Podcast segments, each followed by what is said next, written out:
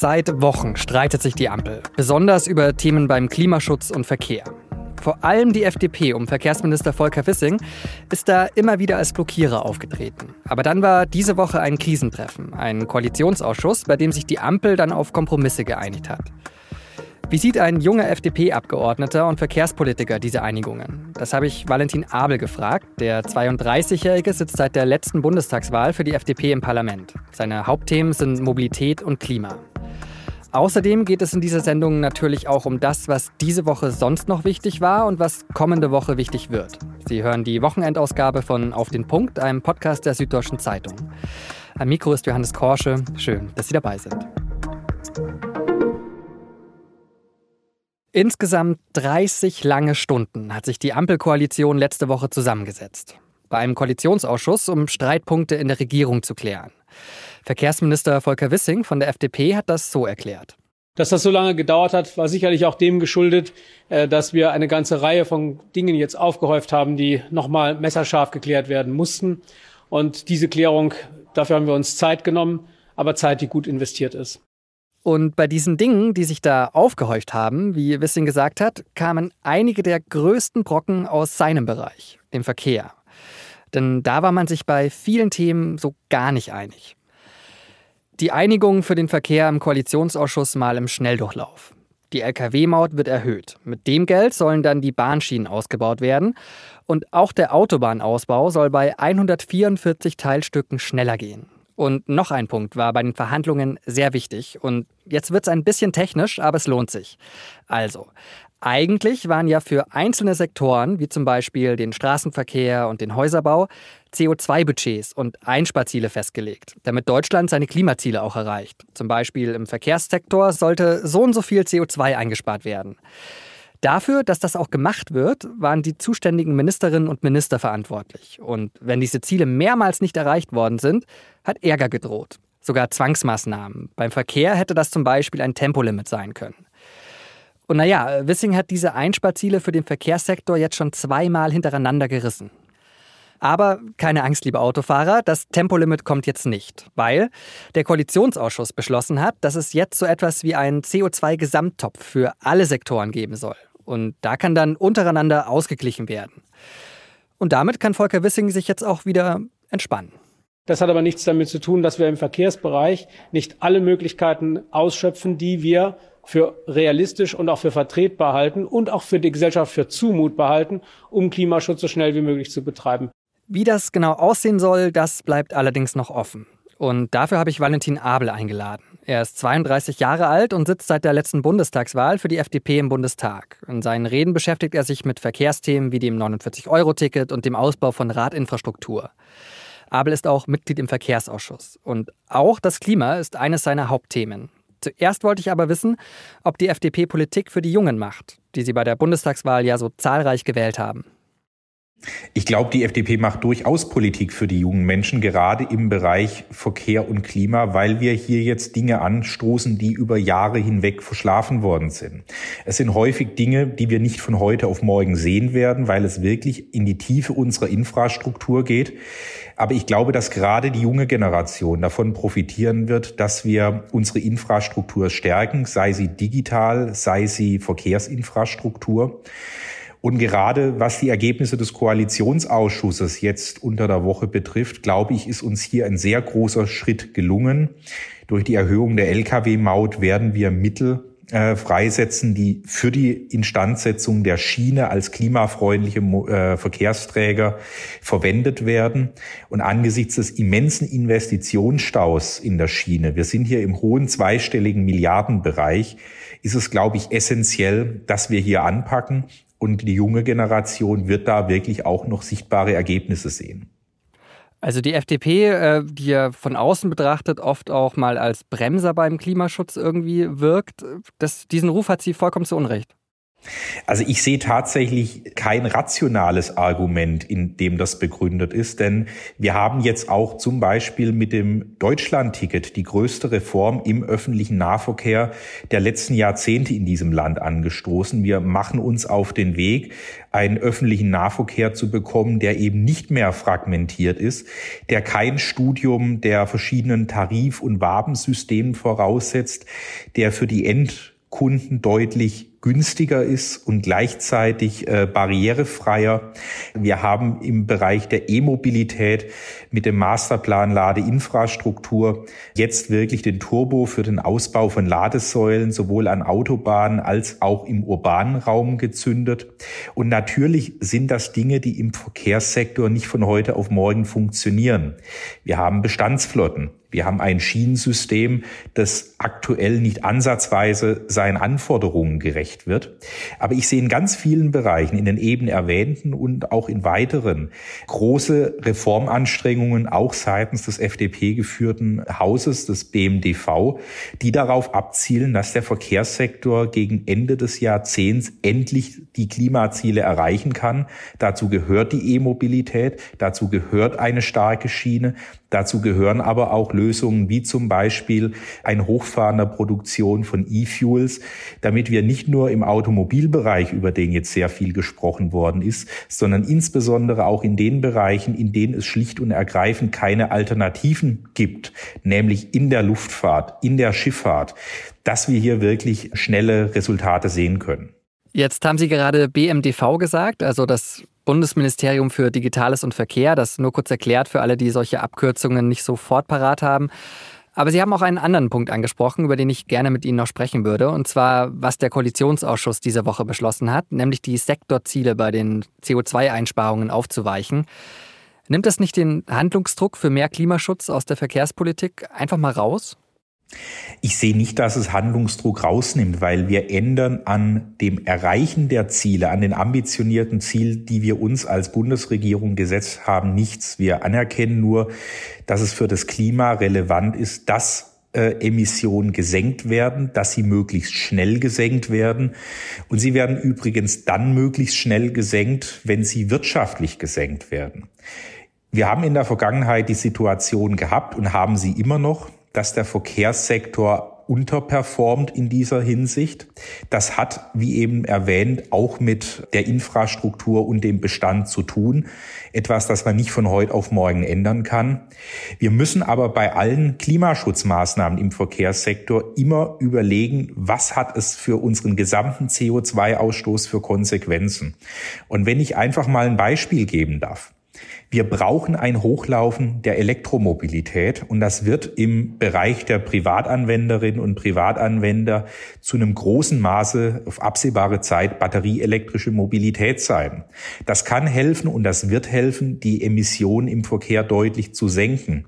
Für das Klima bringt es aber erst dann einen wirklichen Mehrwert, wenn wir es schaffen, die Produktion der Akkus weiter in ihrer CO2-Emissionen zu senken.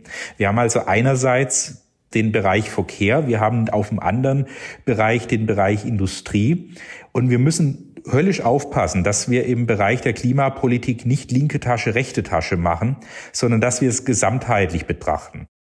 Jetzt haben Sie gerade gesagt, äh, man will nicht linke Tasche, rechte Tasche machen, aber ist nicht dieser Kompromiss bei den Sektorzielen genau das? Also äh, linke Tasche Energiemix äh, wird erneuerbarer und rechte Tasche, dafür kann die Mobilität ausgeglichen werden. Also ist das nicht genau das Prinzip, was jetzt beschlossen worden ist? Nein, da, da möchte ich eindeutig widersprechen, denn wir haben reale Anforderungen im Verkehrssektor zum Beispiel, die wir nicht einfach ignorieren können. Wir haben das Bedürfnis der Bürgerinnen und Bürger vollkommen zu Recht in unserem Land und darüber hinaus mobil zu sein. Jetzt zu sagen, wir betrachten nur den einzelnen Sektor, würde erstens riskieren, dass wir, wie eben erwähnt, zum Beispiel eine Verlagerung vom Verkehr hin in die Industrie bekommen. Das wollen wir nicht. Und auch würde eine reine Sektorbetrachtung bedeuten, dass wir im Verkehr zum Beispiel zu sehr einschneidenden Maßnahmen kämen, wie Fahrverboten, die aber strukturell an dem Grundproblem, nämlich dass Menschen von A nach B kommen wollen und dass dabei Emission entsteht, nichts ändert. Es ändert sich nur dann, wenn wir nachhaltig ändern, wie unser Verkehr äh, funktioniert. Das heißt einerseits, dass wir den Modal Split ändern, also dass wir dafür sorgen, dass mehr Menschen und insbesondere mehr Güter auf die Schiene verlagert werden können und auf die Wasserstraße als klimafreundliche Verkehrsträger.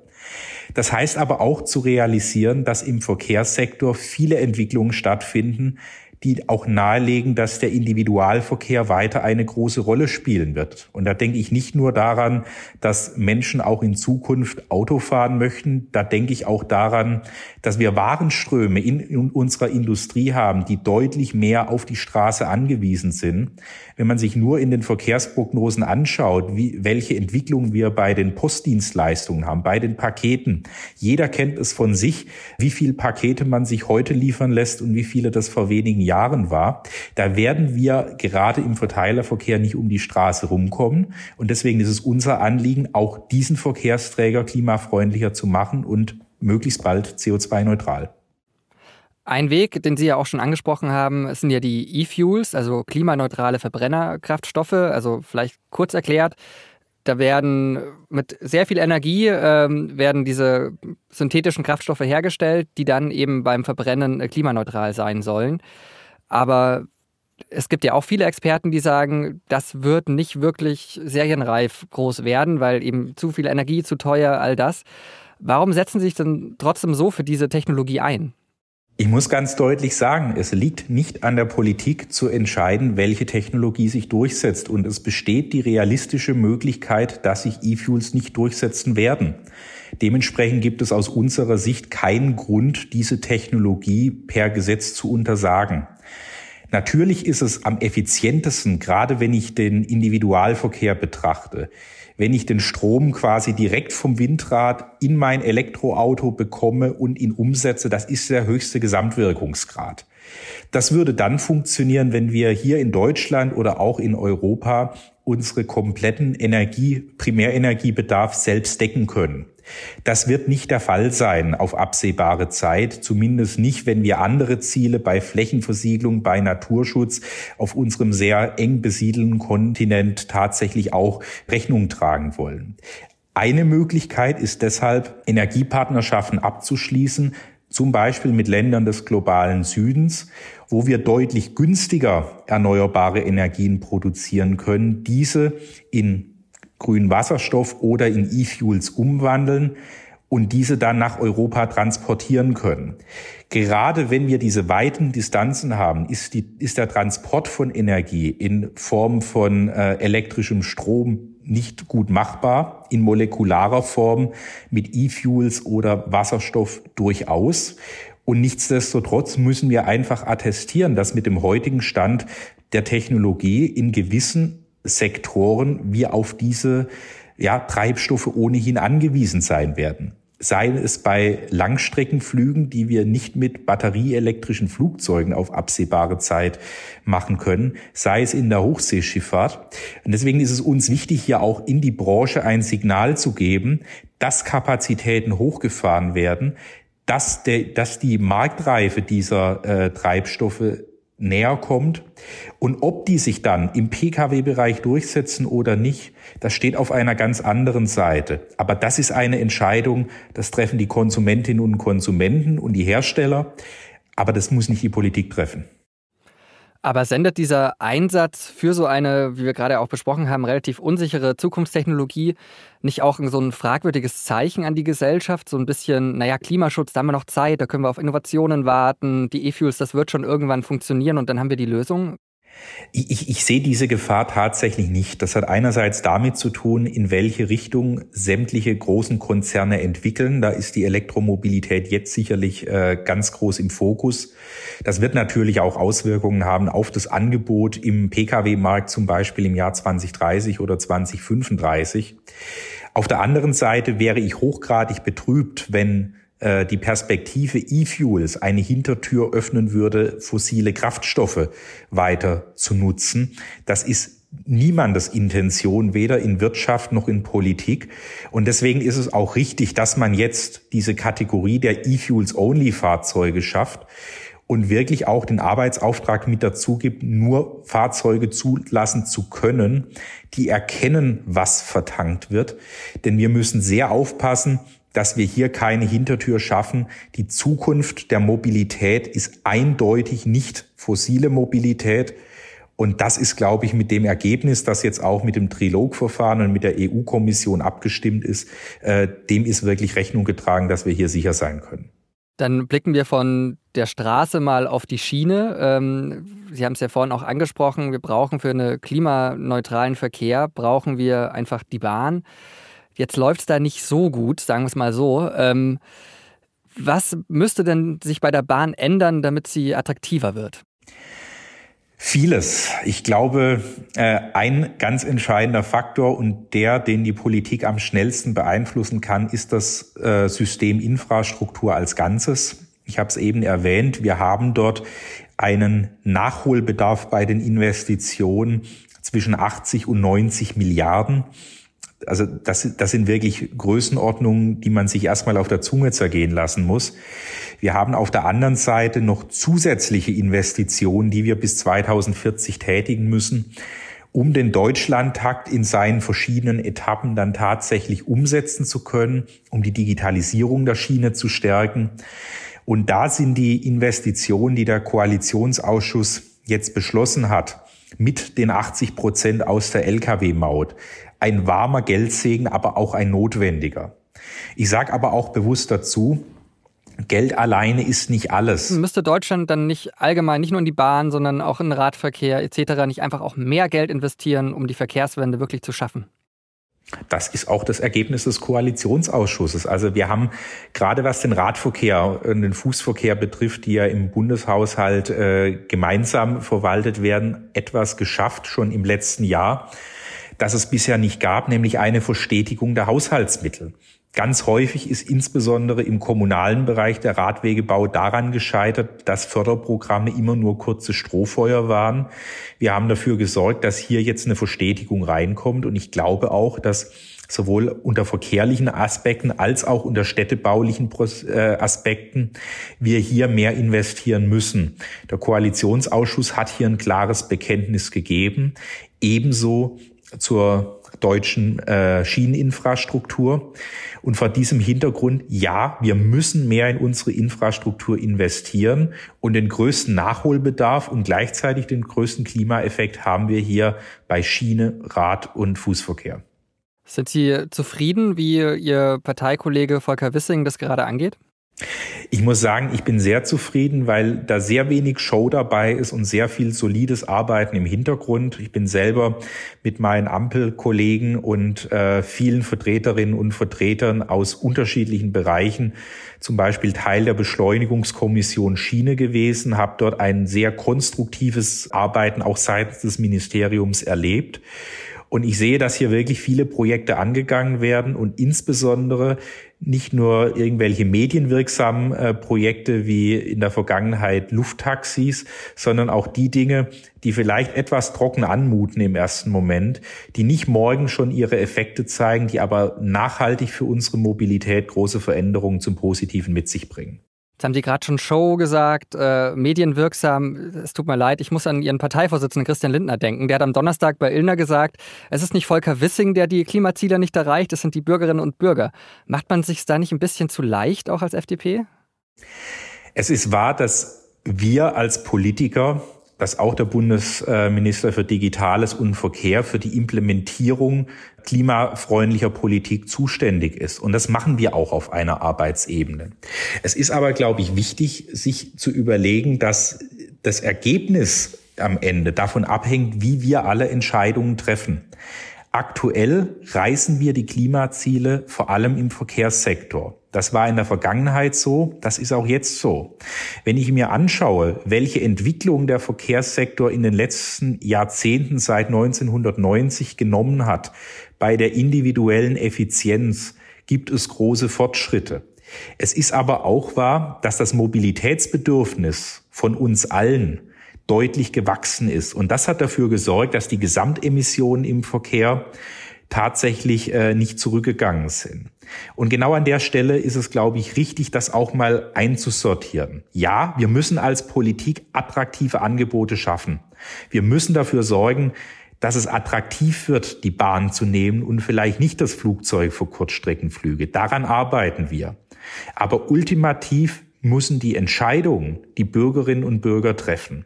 Und da gibt es sehr viele Gründe, warum man aktuell vielleicht noch nicht auf ein Elektroauto umsteigt. Die müssen wir als Politik beseitigen, Beispiel Ladeinfrastruktur. Aber die Entscheidung, mit den Füßen abzustimmen und dann tatsächlich auch äh, klimafreundliche Entscheidungen zu nehmen, die liegt bei uns allen und daran sich mal zu erinnern, ist, glaube ich, ganz sinnvoll. Letzte Frage. Ähm, ich mache Sie einen Tag zum Verkehrsminister, der Gesetze einfach mal so durchsetzen kann, ähm, ohne EU-Trilog und all das. Was machen Sie als erstes? Ich glaube, was ich als erstes angehe, ist etwas, was gerade im Hintergrund schon stattfindet, nämlich ein modernes Schienegesetz, das dafür sorgt, dass wir die Probleme im Bahnenverkehr, nämlich sowohl die operativen als auch die äh, ja, eher strukturellen, was die Finanzierung betrifft, endlich angehen. Wir haben ja sehr viel Input gegeben. Äh, wer sich das mal en Detail durchlesen kann, oder möchte, kann das sehr gerne machen, wenn er Beschleunigungskommission Schiene in, das, in die Suchmaschine seines oder ihres Vertrauens eingibt. Und wenn ich das in einem Tag umsetzen könnte, dann würde ich mich dafür einsetzen, dass wir einen Schieneninfrastrukturfonds bekommen, wie es zum Beispiel die Schweizer Kollegen vor 30 Jahren implementiert haben. Ich würde dafür sorgen, dass wir gerade was die kurzfristig kapazitätserhöhenden Maßnahmen, Überholgleise, zusätzliche Weichen, digitale Stellwerke vorankommen. Und das ist, glaube ich, etwas, das sollte man machen. Und ich freue mich auf den Tag irgendwann später dieses Jahr, wenn wir das auch tatsächlich umsetzen, auch mit Volker Wissing als Minister und nicht mit mir. Gut, die Schweiz investiert das fünf- bis sechsfache pro Einwohner in ihre Bahn, aber das ist, glaube ich, dann Gesprächsthema für ein andermal. Bis dahin, Herr Abel, herzlichen Dank und noch einen schönen Tag. Ihnen auch, alles Gute.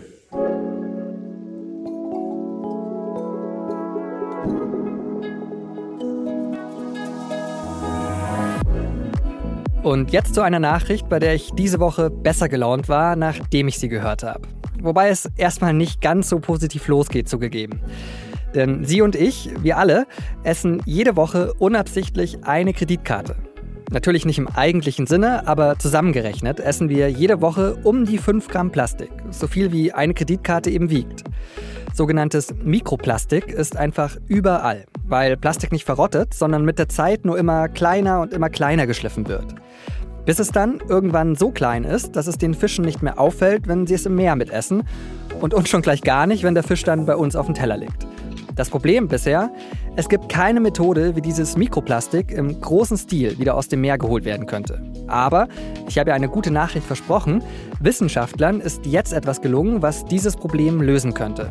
Aus einer Wasserprobe haben sie 70 bis 80 Prozent Mikroplastik herausgefiltert mit Schallwellen aus einem akustischen Gerät. Der Trick dabei, Mikroplastik lässt sich von den Schallwellen quasi lenken und auf diese Weise kann man die vielen kleinen Teile an einem Ort sammeln und dort eben einfacher rausfiltern. Bis diese Erfindung dann in der echten Welt auch eingesetzt werden kann, dauert es aber wohl noch etwas.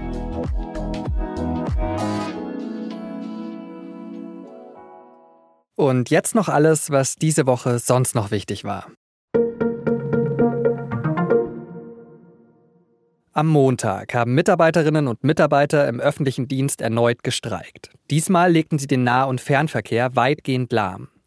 Auch die Mitarbeiter der Autobahngesellschaft des Bundes und Beschäftigte der Wasserstraßen- und Schifffahrtsverwaltung waren mit dabei. Es war der größte, aber nicht der erste Bahnstreik in den nun schon monatelangen Tarifverhandlungen zwischen den Gewerkschaften und dem Bund und den Kommunen. Und vielleicht auch nicht der letzte, denn auch die dritte Verhandlungsrunde ist gescheitert, wie Bundesinnenministerin Nancy Faeser von der SPD am Donnerstag dann erklären musste.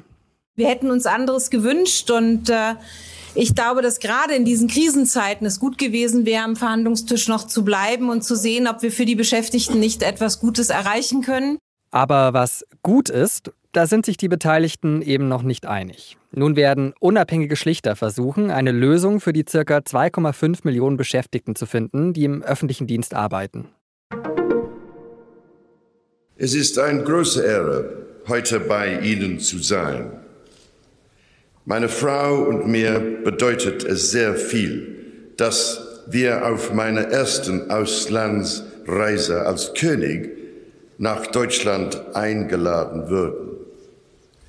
Und vor allem, dass ich hier sprechen darf, um das Bekenntnis zur Freundschaft unserer Länder zu erneuern sagt der britische König Charles III. im Bundestag am Donnerstag. Der Krieg in der Ukraine, Klimaschutz und vor allem die Freundschaft zwischen Deutschland und Großbritannien, das waren die Hauptthemen seines Besuchs.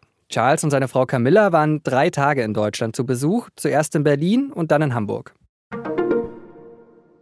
Nicht jede normal und harmlos wirkende russische IT-Firma ist auch normal und harmlos. Dank eines Whistleblowers konnten westliche Medien darunter die ZDF-Redaktion Frontal, tiefe Einblicke in Moskaus Cyberpläne gewinnen. Und dieser Whistleblower, von dem Marietta Slomka da am Donnerstag im Heute-Journal gesprochen hat, der hat sich zuerst bei der SZ gemeldet. Aus den tausenden Dokumenten aus den Jahren 2016 bis 2021, die die Quelle geteilt hat, geht hervor, die russische IT-Firma NTC Vulkan hat mit mehreren russischen Geheimdiensten zusammengearbeitet. Und in demselben Zeitraum auch für westliche Unternehmen gearbeitet. Mehr zu den Vulkan-Files und dem russischen Cyberkrieg finden Sie auf sz.de und in einem Text, den ich in den Show Notes verlinkt habe.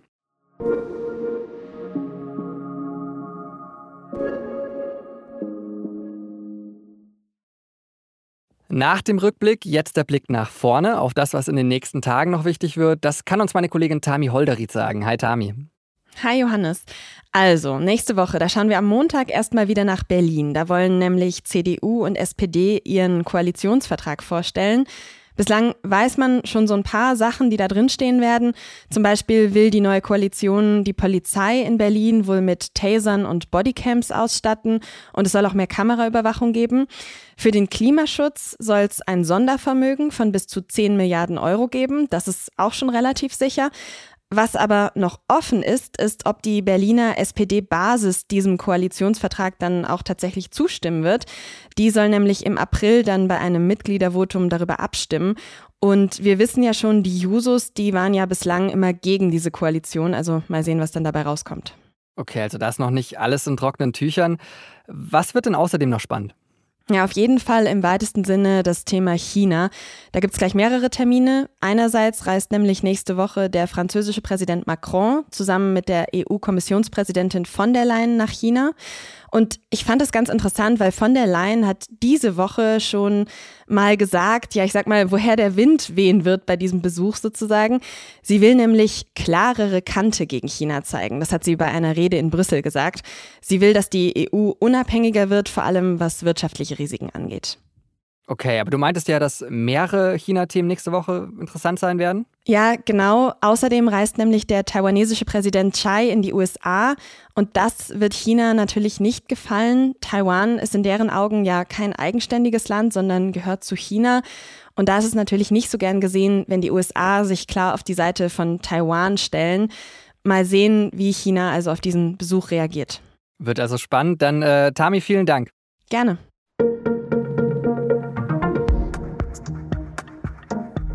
Passend zum Klimathema dieser Sendung will ich Ihnen noch einen unserer Podcasts empfehlen, den Podcast In aller Ruhe. Darin spricht SZ-Kolumnistin Caroline Emke alle zwei Wochen mit Gästen aus Literatur, Kunst und Wissenschaft über die Themen unserer Zeit.